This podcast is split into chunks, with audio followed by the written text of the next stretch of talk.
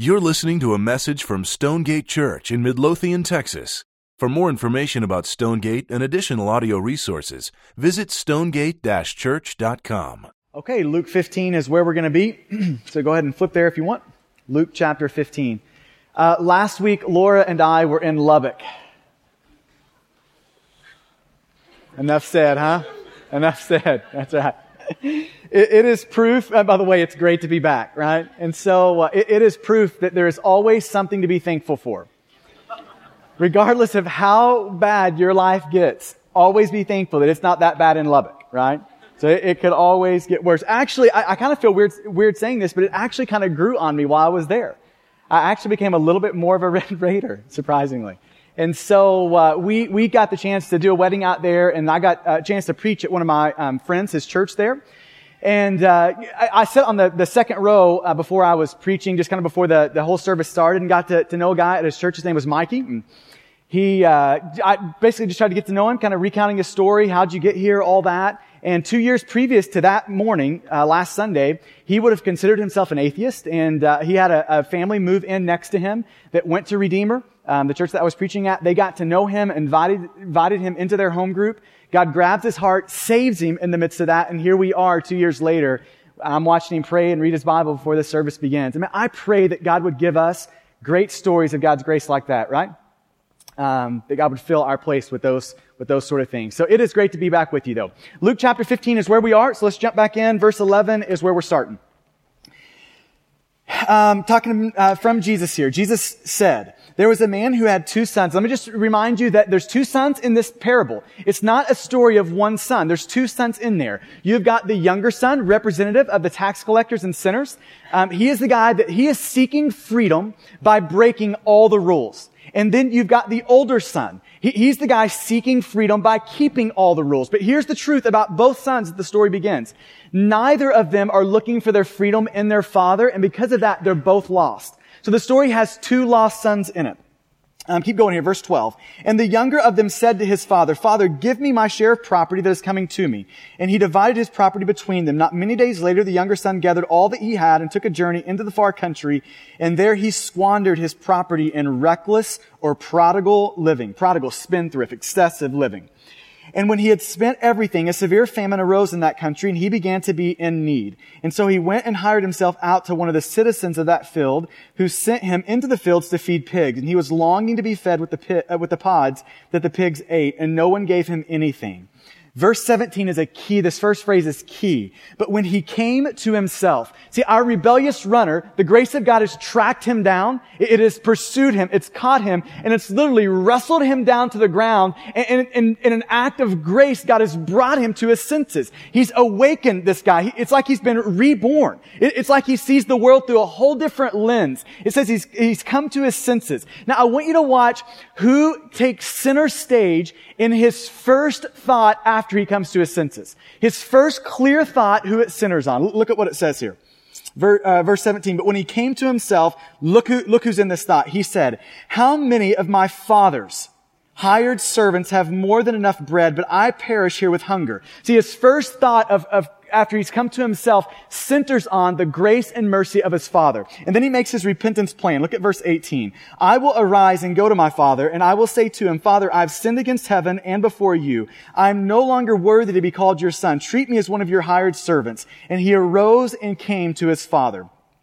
So the grace of God has awakened this repentance in our rebellious man, and now he's returning. Our prodigal is returning as a repentant man. Okay, now this return trip from the prodigal, this sets up the entire point of the passage. It, it sets up everything Jesus is trying to communicate It's, is set up from the, the rebellion of our young man and then his return. Because now we're about to get to see this played out. How will the father respond to his rebellion?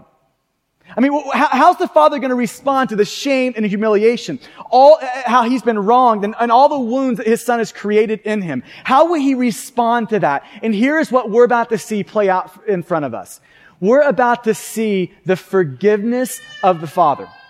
What we're about to see this father cancel the debt of his son. And so here's what I want to do this morning. I want to try to def- define forgiveness for you. I want you to watch it play out and how God deals with his wayward sons and daughters. And then I want to kind of press it into y'all and ask you the question, does your, does your forgiveness mirror? Is it motivated out of this forgiveness that we see and how God deals with us? So here's the first step that, that we need to take this morning. Defining forgiveness. Like, what is it when we say forgiveness? What does that mean? And just to preface this, I'm not going to give you a, a, detailed description of forgiveness because it's complicated. In pastoral care situations, forgiveness is the most common kind of counseling pastoral care issue that I face just on a week in and week out basis. And every one of them are complicated. What forgiveness looks like tangibly in this specific circumstance it's, it, it's a tough, it's always tough. There, there's always a lot of nuances to it. But here's what I want to do. In this definition, I want to give you something that is short and memorable, that, that maybe the Holy Spirit will even stick in your brain, that cuts right to the core of what forgiveness is. When you peel back all the layers and you get to the center of what forgiveness is, I think this definition will get you real close to it. And here would be mine. Forgiveness is canceling someone else's debt. It's canceling another person's debt. It's taking the wounds and the wrongs that have been inflicted upon you and it's canceling those things. And when we say cancel those, we mean that you assume those. It's not like you put that debt on somebody else and make them pay it. It means that you assume it, that you absorb it, that that debt that, that you are canceling becomes your debt to wear. That those wounds that have been inflicted upon you become your wounds that you wear. You absorb those. I, I think one of the best illustrations of this is in the Old Testament with the story of Joseph. Do y'all remember that story? Where um, Joseph is sold into slavery by his brothers. Now that's some bad brothers right there, right? That is worse than being in Lubbock right there, right? You got those brothers, it's bad news. And, so um, you've got a man that is sold into, into slavery. And, and then do you remember the domino effect of, of his brother's actions, of his brother's wrongs, of the wounds that they had given to him? It gets worse for him. He is falsely accused by a crazy lady. He's put into prison. He's forgotten there for, listen to this, for years of his life he is forgotten. Now, take a second to stop on that. You get thrown into prison tomorrow, falsely accused, and years of your life go by. How would you handle that? And, and, do you remember later on in the story when, when Joseph has his brothers over kind of the proverbial, um, cr- like he, they're in the crosshairs, right? He's got the gun up. He, he, could inflict a wound on them that is far greater than the wound they inflicted on him, right? He, he's in that position. He's the second command in Egypt. He could literally do anything he wants with them. Forgiveness is canceling the debt. Do you remember what he does? He lowers his gun. He, he, he absorbs all their wrongs.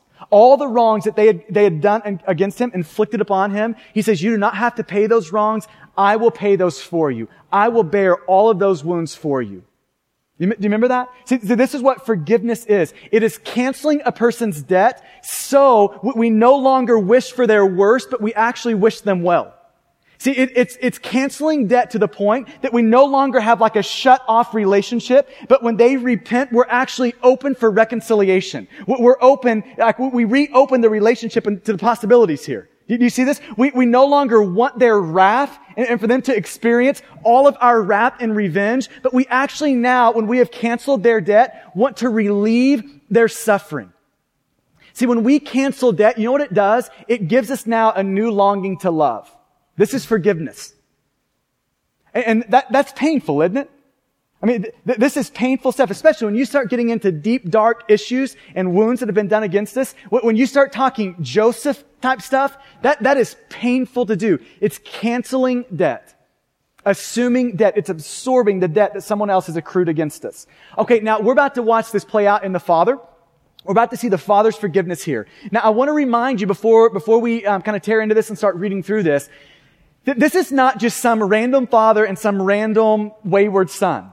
When you're reading, and as we kind of study through this and work through this this morning, this is a picture of how God has forgiven you. It's a picture of how God has absorbed your debt. It's a picture of how God has assumed all of your wrongs and all of the wounds. He, he has assumed those. He has absorbed those and he is wearing those on your behalf. He's forgiven you. This is a picture. If you're a Christian, what you're about to see is how God has dealt with you, his wayward son or his wayward daughter. And if you're not a Christian in the room, I just want to encourage you with this. You're about to see a picture of God's full and final forgiveness that's offered to you. Better see a picture of that. Okay, so the Father's forgiveness. Pick it up in verse 20 here. Here's what it says. And the son, the, the, wayward son, he arose and came to his father. And this is the response of his father toward him. But while he was still a long way off, his father saw him and felt compassion and ran and embraced him and kissed him. And the son said to him, Father, I've sinned against heaven and before you. I am no longer worthy to be called your son. But the father said to his servants, bring quickly the best robe and put it on him and put a ring on his hand and shoes on his feet and bring the fattened calf and kill it and let us eat and celebrate. For this my son was dead and is alive again. He was lost and is found. And it says that they began to celebrate. Let me just point out four or five different things when you think about the father's forgiveness forgiveness and attributes of it that you see in this passage. Here's the first one for you. That the Father's forgiveness was assertive. It was aggressive. It was forceful. Now, now let me stop and, and ask you the question that if you were the Father in this parable, if this was you that it was talking about, you're, you're, the one that has been wronged. You're the one that has been abused. You're the one that the wound literally just I mean, leveled right at your heart and breaks you into pieces. And, and all of a sudden you see the offender coming back over the horizon. H- how do you respond to that? I mean, wh- what is your response to, to that sin? See, I think for a lot of us, our response would be much different. I think for a lot of us, our response would go like this. As soon as we see the offender coming back and, and we're the dad in this situation, we're, we're probably thinking something like this. Well, he probably wants some more money. He's probably back for another buck. A third of the inheritance is probably not enough for him. He probably wants a little bit more. Or, or, maybe he's coming back to rub this in my face. He's already kind of publicly humiliated me. Maybe he's coming back to do it one more time. He's already shamed me. Maybe he's coming back to shame me one more time. So what I'll do is I, I see him on the horizon, but what I'm going to do is I'm going to sit on the porch and I'm going to make him walk all the way to me. And, and then when he gets to the, to the bottom of the stairs, I'm going to make him crawl up this set of stairs. And then when he gets kind of to the top landing here, when he gets on the porch with me, I'm going to make him bend down and kiss my feet. And I'm going to make him pull out that handwritten letter that's got every kind of portion and every part of every sin that he's ever committed against me. I'm going to make sure he's got all of that down, all of that in writing, all of that is, is published for the world to see. And then after I rip through him with some words, then, and maybe then we can talk about forgiveness. Maybe then. But do you see how much different God's forgiveness is? That, that, God does not wait in this. God sees him on the horizon and it says that he felt compassion for him and he ran off the porch and he runs to him and he actually embraces him and kisses him. I mean, isn't that an amazing picture? He, he doesn't sit on the porch. He sprints to go get the son. I mean, in this amazing picture of God, God doesn't halt and he's not hesitant in his forgiveness. He doesn't put it off and procrastinate in it. That he is assertive in the way he forgives. He runs after us in his forgiveness. He doesn't sit on the porch waiting for us to approach. He is the approacher. And let this just be a gospel reminder for us this morning. If you are a person that this morning you're forgiven from your sins, do you know why that is? It is because God has ran off the porch and he has run to you, he's embraced you and he's kissed you and he's forgiven you. That he's always taken that first step towards you. If you're forgiven, it is because God has run off the porch taking the first step. Isn't that a beautiful picture of the forgiveness of the Father? It's assertive, it's forceful, it's aggressive. It comes after us, thank God, right? And there's more though. It's not just aggressive, it's also sacrificial. It's sacrificial. The Father's forgiveness is, is sacrificial. Okay, so I want you to think about um, how the Son has wronged the Father. There, there's maybe two different ways you could think about this. Way number one is, is he is he's robbed the Father financially. He, he's he's he's in a debt now to the Father financially. He's he's asked for his share of the inheritance and he's squandered it on reckless living. So he is indebted now financially, but there's more to it. He's also wronged and wounded the Father socially. I, I, think maybe as a picture of what happens in this parable as, as the uh, younger son asks for the inheritance, what would be maybe akin to the younger son um, dragging the father into the public square, stripping him naked, and asking all the community to come out and watch it. This, this is my dad.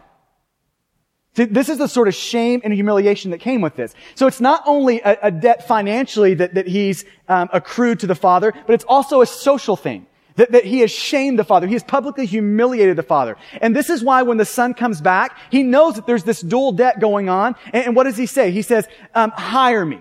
That, that's an effort to repay financially. And then he says, don't, don't make me a son, make me a servant. I, am no longer worthy to be called your son. He, he's in effect saying, I, I want to try to repay the social capital that you've lost, that, that I've cut down from you. Okay, now in this moment, I want you to think about the father's options. He has two options in this moment. He can do one of two things. One is he can, he can take revenge on his son and make the son pay for his debt.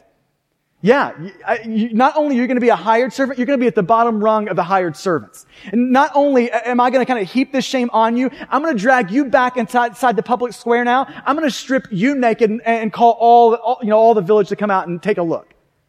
See, he, he's got that option. He can go the revenge route. He can say, you know what? I'm going to make you pay for your debt. Or he can look at his son and say, I will pay the debt for you. I will wear the wounds that you have inflicted upon me. I will wear those things for you. That they will stop with me. Your, your debt is canceled. Okay, now I want you to watch in verse 22 what the father does. And remember, the son is right in the middle of his repentant speech here, right? I mean, he is right in the middle of make me a hired servant. I'm no longer worthy, right in the middle of all that. And then look at verse 22. The, the father interrupts him, cuts him off right? Cuts him off and says, But the father said to his servants, Bring quickly the best robe and put it on him, and put a ring on his finger and shoes on his feet. You see what just happened? All attempts to make the son repay him are all done away with. He looks at the son and essentially is saying, You are no longer in debt to me. All the debt that you have accrued against me, I am, I, am absorbing that. I am canceling that. And more than that, I'm not just canceling your debt. I'm going to graciously give you some things now. So servants, grab the ring, get the robe, get the shoes, get the fatted calf. I'm forgiving him. He's back inside the family. Do you see what just happened? Rather than making the son pay for the debt, the, the father looks at him and he assumes it. Okay, now I think this is a really important just distinction and just a nuance that, that you have when it comes to forgiveness, that this is inside of your brain. In this way, when you come to the sacrificial nature of forgiveness, when you talk about assuming a person's debt, wearing the wound that they have inflicted upon you, you taking that and wearing that wound, in that way, forgiveness is always a form of suffering. Isn't that interesting to think about? That, that for, what forgiveness is, is it's choosing to walk down the way of Jesus and it's choosing to suffer in his wake. Forgiveness is always a form of suffering. See, when you forgive someone, you are saying, I will pay that for you. And depending on how deep that wound goes, that payment, it, it can feel like a crushing weight, can it? I mean, that is severe suffering that you are called to walk through. See, see, when the father, when the father welcomed the son back in, when he forgave the son, it was at great cost to himself. So can we just have another gospel reminder moment here? If you are a Christian and you have been forgiven from your sins, if you have been cleansed from your sin, although that was free to you, that came at great cost to Jesus, didn't it? And that came at great cost to Jesus. That came at the cost of Jesus crawling upon a cross and being crucified for it. Like literally on the cross. And think about this. When, when, you look at the wounds of Jesus on the cross, that, those wounds, that was God's means to absorb your wrongs. Do you see that? When Jesus was beaten on the cross, when, when, when the nails went through his hands, when his, when his blood was spilled for you, every sarcastic and mocking word toward him, all of those wounds were to absorb your wrongs. It was very costly. It was a sacrificial act. When you think of the gospel, the gospel is the good news that Jesus on the cross absorbs the wrath of God for you so you can have a welcome. The, the good news of the gospel is that Jesus on the cross takes all the rage of the Father so you can have the robe and you can have the ring.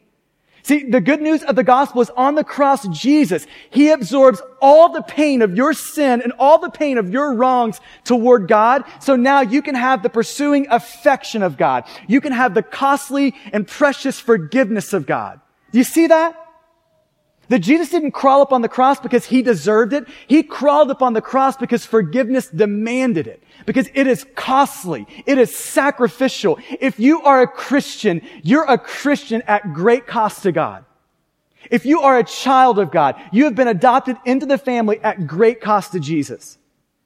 Forgiveness is always sacrificial. There is a reason, there's a reason Jesus is called the suffering servant because he suffered greatly, sacrificed greatly to secure your forgiveness.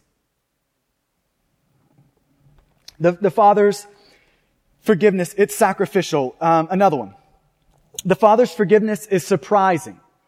It's surprising. It, it's shocking. When, you think about the, the, how this story plays out, it is a shocking picture of forgiveness.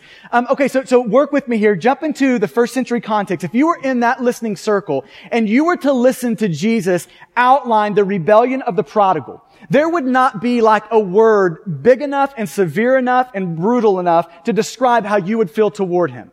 As you listen to him, um, ask for the inheritance, squander it with reckless living, recklessly waste all of it.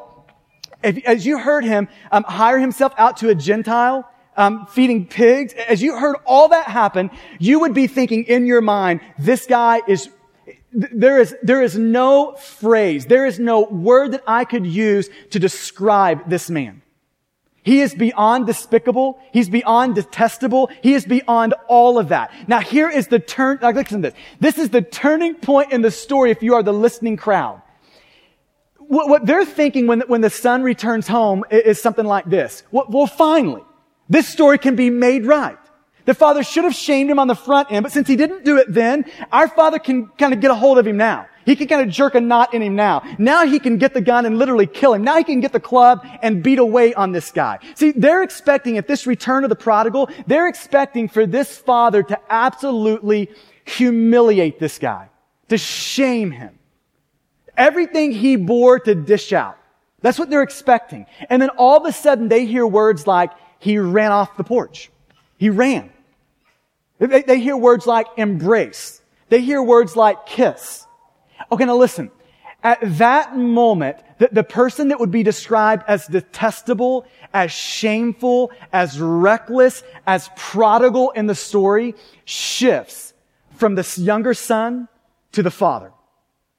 See, it's at this moment that the listening circle would almost be like rising up in a yell here and saying, this cannot happen. A father cannot do that to a son that has shamed him in that way. It is shameful for him not to shame the son. It's humiliating that the father did not humiliate the son. The father cannot do this. The father is too reckless in how he dispenses grace. The father is too reckless in how he gives forgiveness. See, that listening circle at this point, if anyone is the prodigal, it is the father who is, who is just as a spendthrift, excessively, extravagantly giving grace to somebody who in their mind did not deserve it. Wake up call with the gospel. If you're a forgiven man, woman in the room. Is that scandalous to you? Is that shocking to you? Surprising? That just as, as the father w- would bring back in, welcome in this wayward son, that God would look at you wayward son and daughter, abused him, wounded him, wronged him, humiliated him, shamed him. That he would look at you, a man or a woman that does not deserve it.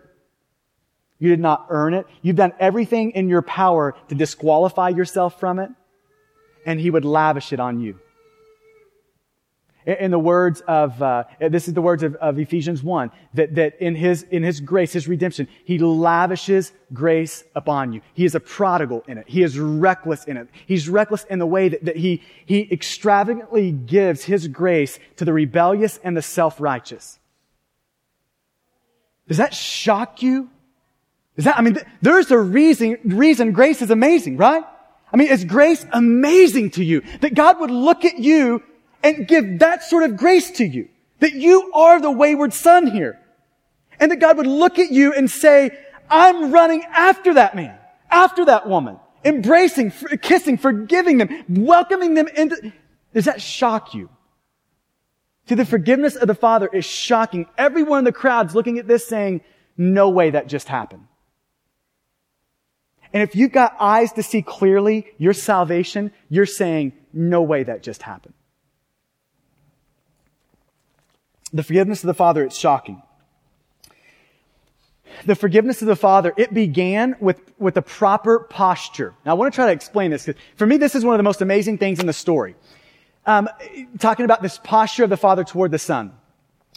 I, I, am amazed. If I've read through this story, you know, over the last couple of weeks, um, and, and even this week again, getting ready for this section, here's what's one of the most amazing things for me is upon first glance at the prodigal, that the father is instantly filled with compassion at first glance, no hesitation, no hesitancy. He runs after to meet him and to embrace him and to forgive him. That's amazing to me. Because I'm sure that if I'm the father, my first glance would be, okay, there he is. Now get the club because I'm about to beat this guy to death.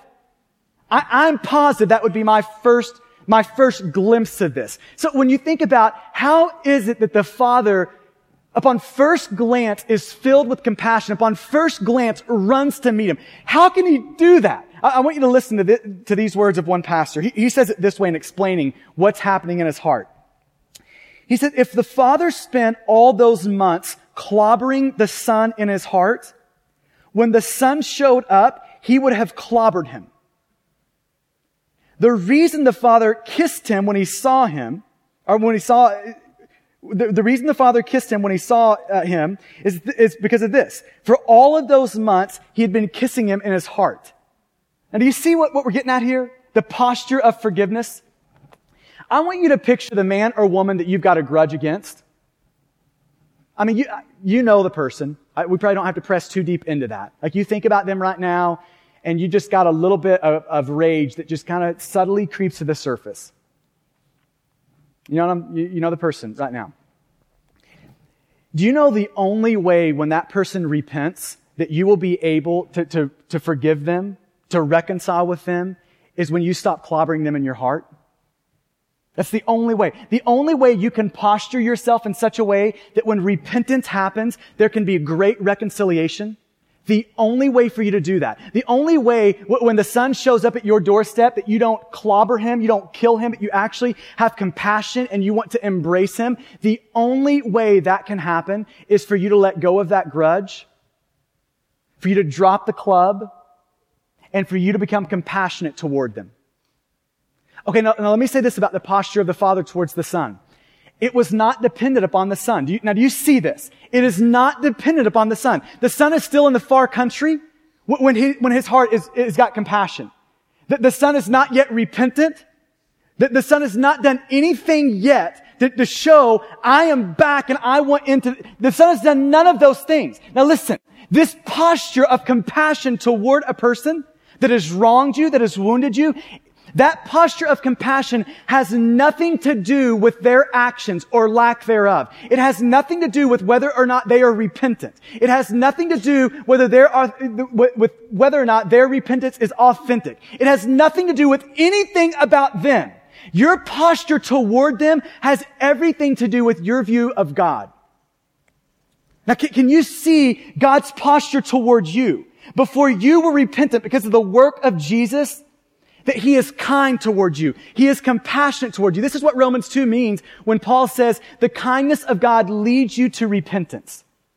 You see the forgiveness of God, how it's postured in such a way that because of the work of, of Jesus for you, that God is, He's benevolent to, to you. He's good towards you. He's compassionate towards you. You see that forgiveness in the gospel? That posture that God has in the gospel toward us? And lastly, I want to show you the fruit of this forgiveness. The fruit of the Father's forgiveness. Um, if you look at verse 23, it says this, and bring the fattened calf and kill it, and let us eat and celebrate. For this my son was dead and is alive again. He was lost and is found. And they began to celebrate. The Father's forgiveness brought like new life in this young man. Like it was almost as if he was reborn. He's re- reawakened. Like he is revived here. Okay, now when, when you see the word death and life, it's not talking about a, a physical death. When a son would rebel in this sort of just a grievous way with the Jewish family, they would pronounce over him a Kaddish. It was basically a formal prayer, like a funeral prayer. Like formally recognizing that this son is dead to us. He has left our community. He has chosen to walk outside of this family. And so here's what's happening when you see he's dead but is now alive. The, the father is looking at this and he's saying, this is the fruit of forgiveness. He is now welcomed back into the family. The communal separation that had happened, the family separation that was there, it is now all abolished. He is back in. He is now a part of us. He is now reinstated as a son. This is the picture. Now do you see the gospel in that? That the fruit of, of God's forgiveness for you, do you see what it does for you? I, I love the, the phrase in Ephesians 2 where it's going to say that you were dead in your trespasses and sins. Verse 4, but God being rich in mercy because of the great love with which he loved us, even when we were dead in our trespasses, made us alive together with Christ. Do you see the effects of God's forgiveness? That it has an enlivening effect, an awakening effect. That, that, when God forgives you, you're reinstated into the family of God. Now you're an heir of God. Now you're a part of God's family. You're a son or a daughter of God. This is the fruit of God's forgiveness for you. It's got these awakening effects on people. Okay, now we're going to finish by pressing this down just a real practical level and asking the question of what does this forgiveness look like? And what does this forgiveness um, mean for our faith family, for the Stonegate body, for, for this crew, for this church family? What, what, is, what does that forgiveness that we just looked at mean for us here? And I, I want to maybe take this in, in two sections. And by the way, there, there is nothing more practical to talk about than forgiveness. No, nothing more practical. That there are a few things in your life that, that surface more often than unforgiveness. And, and so here, here's the first thing I want to tell you as we just kind of work through what, what are the effects of this for our church family here? That if you're a part of this faith family, if you're part of this crew here, like you, are coveting your life to, to walk with us, it requires constant forgiveness. Forgiveness is constantly required of you. Constantly required. I, I read this statement um, this last week from a guy um, writing on forgiveness, and he said this. Mo- I want you to listen to this. Most of the ground that Satan gains in the lives of Christians is due to unforgiveness. Most of the ground that, Gaten, that Satan gains in the lives of Christians is due to unforgiveness. Now, I think that's a really interesting statement. I, I, I would lean towards thinking that's true. Like when you start thinking about all the effects of what unforgiveness produces in your life, it's staggering. The bitterness it causes, the resentment it causes. I mean, we could, we could go down, we could go down the, the line here. Just the, the, the meanness and the malice that it causes, right? The anger that it causes, the, the hurtful words that it causes. Unforgiveness has drastic effects in your life. It, unforgiveness is like putting a nuclear bomb in your relationships just waiting for it to explode. Okay, now I want to take that statement, that quote one step further, and I think it would be just as appropriate to say this. Most of the ground that Satan gains in the life of a church is due to unforgiveness. See, when you become a part of a church family, it, it is as if you just married a group of people. And as soon as you walk into a marriage, it's not long before you're wronged, is it? It's interesting. This week, as I was looking for chapters to read on forgiveness, you know where I went to find chapters on forgiveness? Marriage books. Every marriage book that I own has a chapter on forgiveness. And there's a reason for that. Because when, when, you start living through and with a person or a group of people, it's not long before you start rubbing each other in wrong ways, before I really hack you off, before I say something that really offends and wounds you, and you say something that really offends and wounds me. It's not long before that happens. I mean, you can just look around in this room you see these people in here? I mean, they're great people, but I'm just telling you, it's just to be moments before they, they wound you deeply. And see, re- forgiveness is constantly required. If forgiveness does not find its way into this faith family, then we will be ruined. We have no hope of surviving. If forgiveness does not find its way to the bottom of your heart and my heart, then, then churches do not, they don't survive.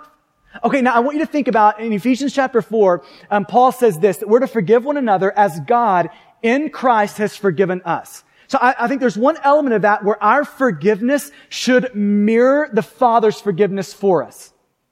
And so let me just ask you the questions this morning. Does your forgiveness mirror how God has forgiven you? Specifically, are you assertive in your forgiveness? Are you assertive?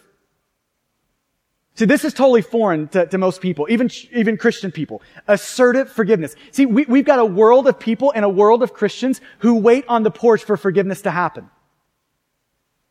Would, would y'all, y- y'all seeing that? that? That everyone is on the porch. See, and this is, there, there's a lot of reasons why this is a bad idea to wait on the porch and, and not be aggressive in your forgiveness. And here, here's one reason. Because they're on the porch too. Do you know that? That you're not the only one on the porch. They're on the porch as well. So, so when your self-talk sounds like this, hey, they know where they can find me. I, have lived right here for 15 years. They know my address. They've got my, my number. They can find me anytime they want me. Just know that their self-talk sounds like this. They know they've wronged me.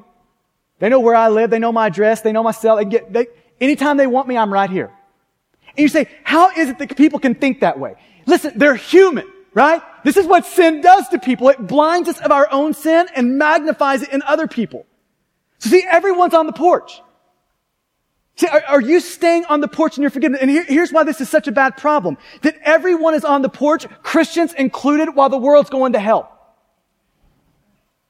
Now is that sobering? I mean, that's sobering for me. Because my tendency is to stay on the porch too.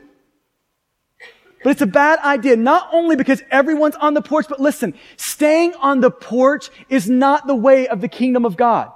It's not the way of the kingdom of God. It is not how you have been forgiven.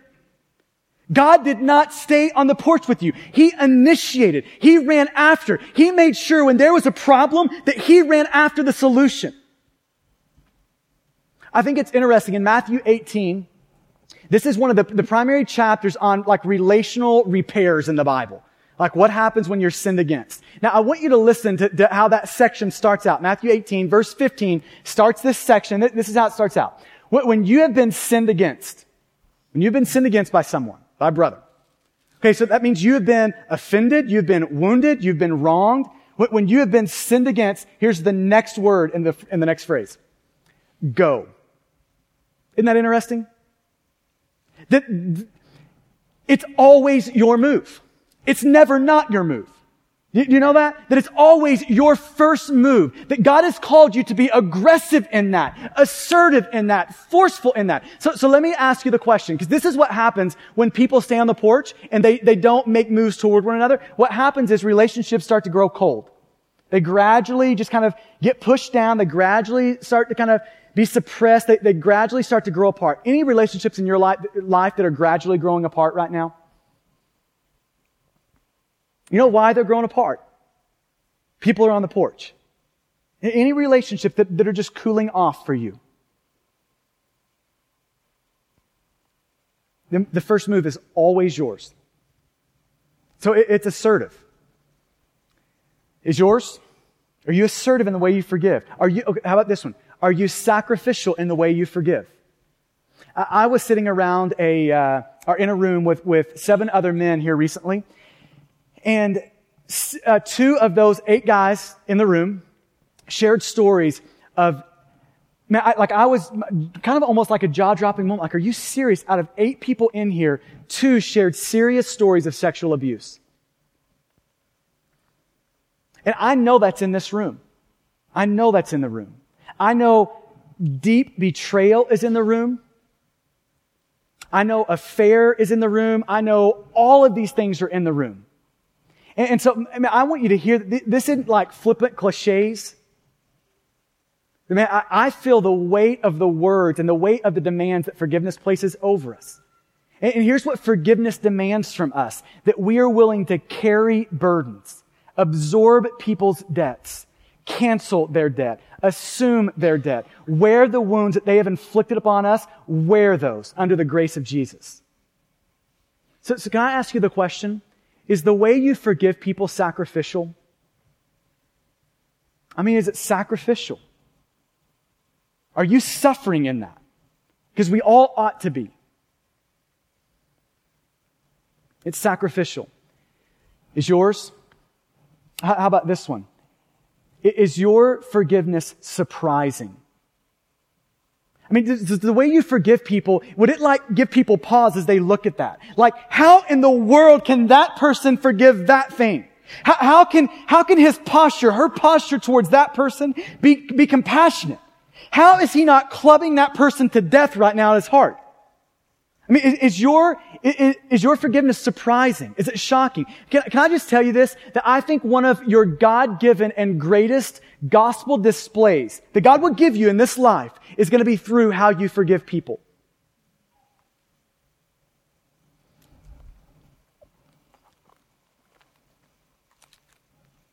It was C.S. Lewis that said this, to be a Christian means to forgive the inexcusable. I mean, that's surprising when people forgive the inexcusable, isn't it? To be a Christian means to forgive the inexcusable because, listen to this, because God has forgiven the inexcusable in you. Right? So are we forgiving in that sort of way, in shocking ways, in gospel displaying ways, like, like gospel shocking, gospel, are you serious? He's forgiven, those sort of ways. Does that characterize you? And, and let me ask you this one. D- does your posture towards people that have wronged you and, and, and wounded you, is it compassionate? Maybe you could ask that same question this way. Do you have grudges against people? Okay, now, now I want to I want to be sensitive as I say this, but I, I want you to know this. A grudge is sinful. It's sinful. You could also say bitterness is sinful. Resentment, sinful. They're all synonymous. Are you holding grudges against people? Like right now, when, when you think of someone, um, would it make you happy if, if they were unhappy? Was it, would it satisfy you if they failed? Right? This is how you know if you've got grudges going on. When you think about them, when their name comes up, her name comes up, you, you've got a club that you instantly go to work with.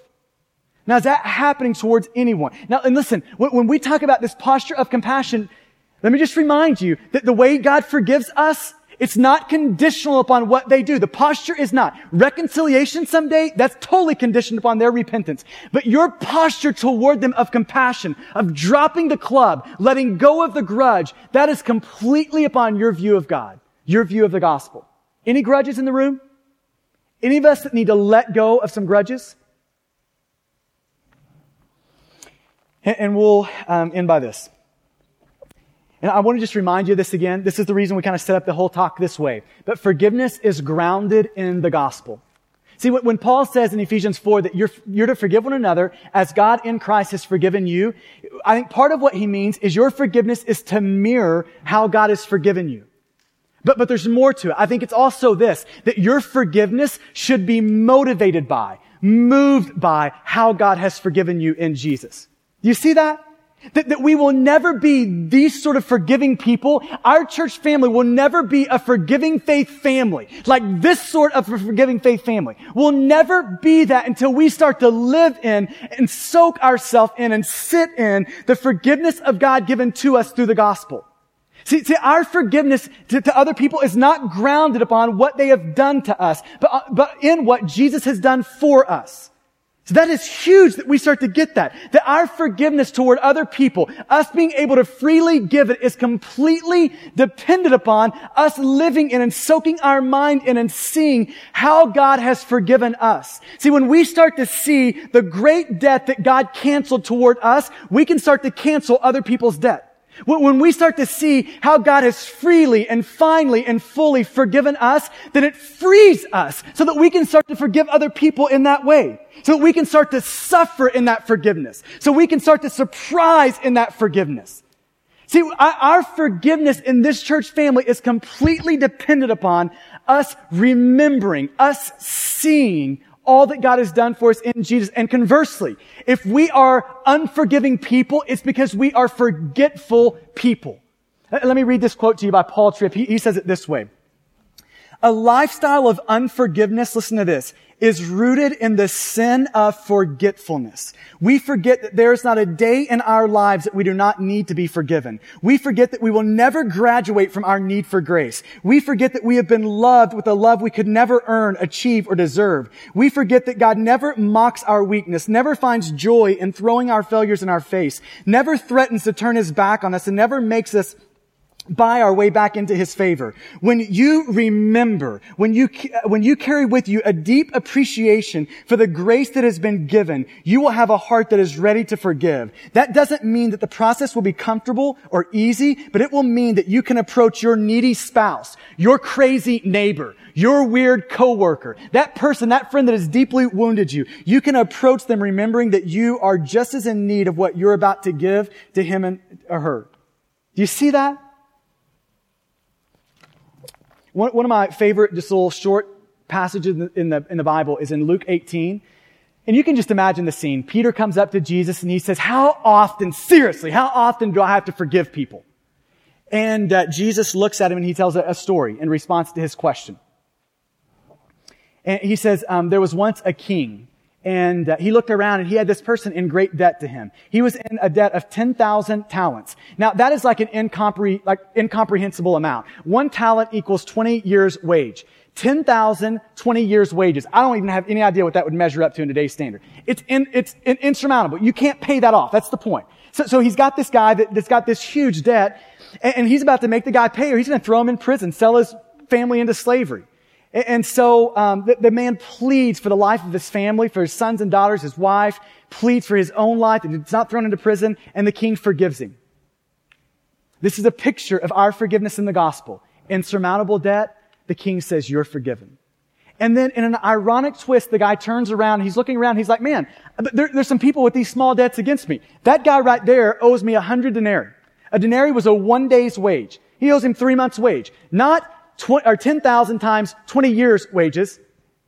Three months' wage. He, he owes me a three months' wage. And, and he says, pay up. And the guy pleads for his life, the life of his family. Don't throw me into prison. And the guy throws him into prison.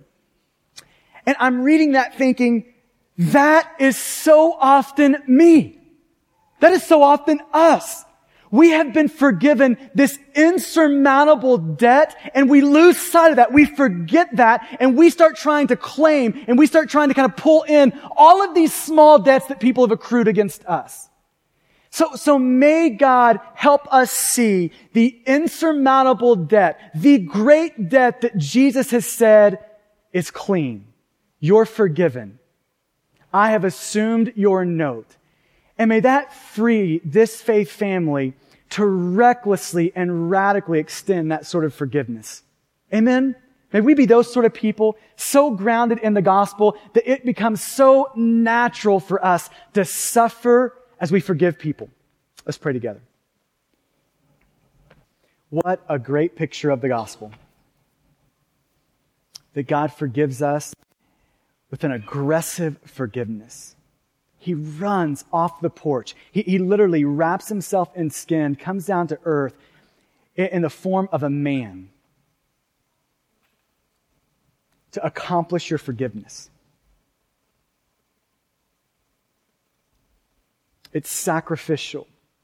That man, Jesus, God in the flesh, crawled up on the cross, and there on the cross, he absorbed all of your wrongs in his wounds. It is shocking. We didn't deserve it. We could never earn it. We've done everything in our power to disqualify ourselves from it. But God lavishes it upon us. He's prodigal. He's reckless in the way he gives it. In the gospel, we have a God with a compassionate heart toward us. Because of the work of Jesus on the cross, God is kind to us. God is gracious to us. God can forgive us. And oh, the fruit of that forgiveness as it welcomes people into the family of God. And maybe you're here today, you've never stepped across the line of faith. There's never been a moment in your life where you've held up your hands and said, God, save me. I trust you and I treasure you. I desire you above all things. Save me. Man, the, the free and final and full forgiveness of God is available to you. And for those of us in the room who are adopted sons of God, he, He's brought in the wayward son. He's brought in the wayward, we're, we're in the house. We're with God. Oh, may God give us a great willingness to extend that same forgiveness. So, so how are we doing there? Anybody in your life that needs to be forgiven? That, that your, your posture toward them needs to change? No longer clubbing them in your heart, but actually compassionate toward them? How are we doing in our marriages in the room? In our families? Within our church family? Any relationships gradually cooling off? Are we assertive in that, sacrificial in that, surprising in the way we forgive?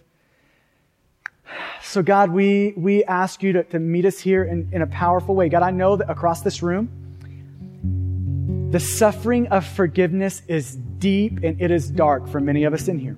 And so, God, I pray for great grace to be able to forgive parents moms, dads, sons, daughters, friends, coworkers, neighbors. God, will you give us that sort of grace to forgive? God, may we be a forgiving family. God, will you press the, the gospel so deeply into us that forgiveness comes out? God, will our minds be so soaked and so saturated with how you, the Father, has forgiven us, your wayward sons and daughters?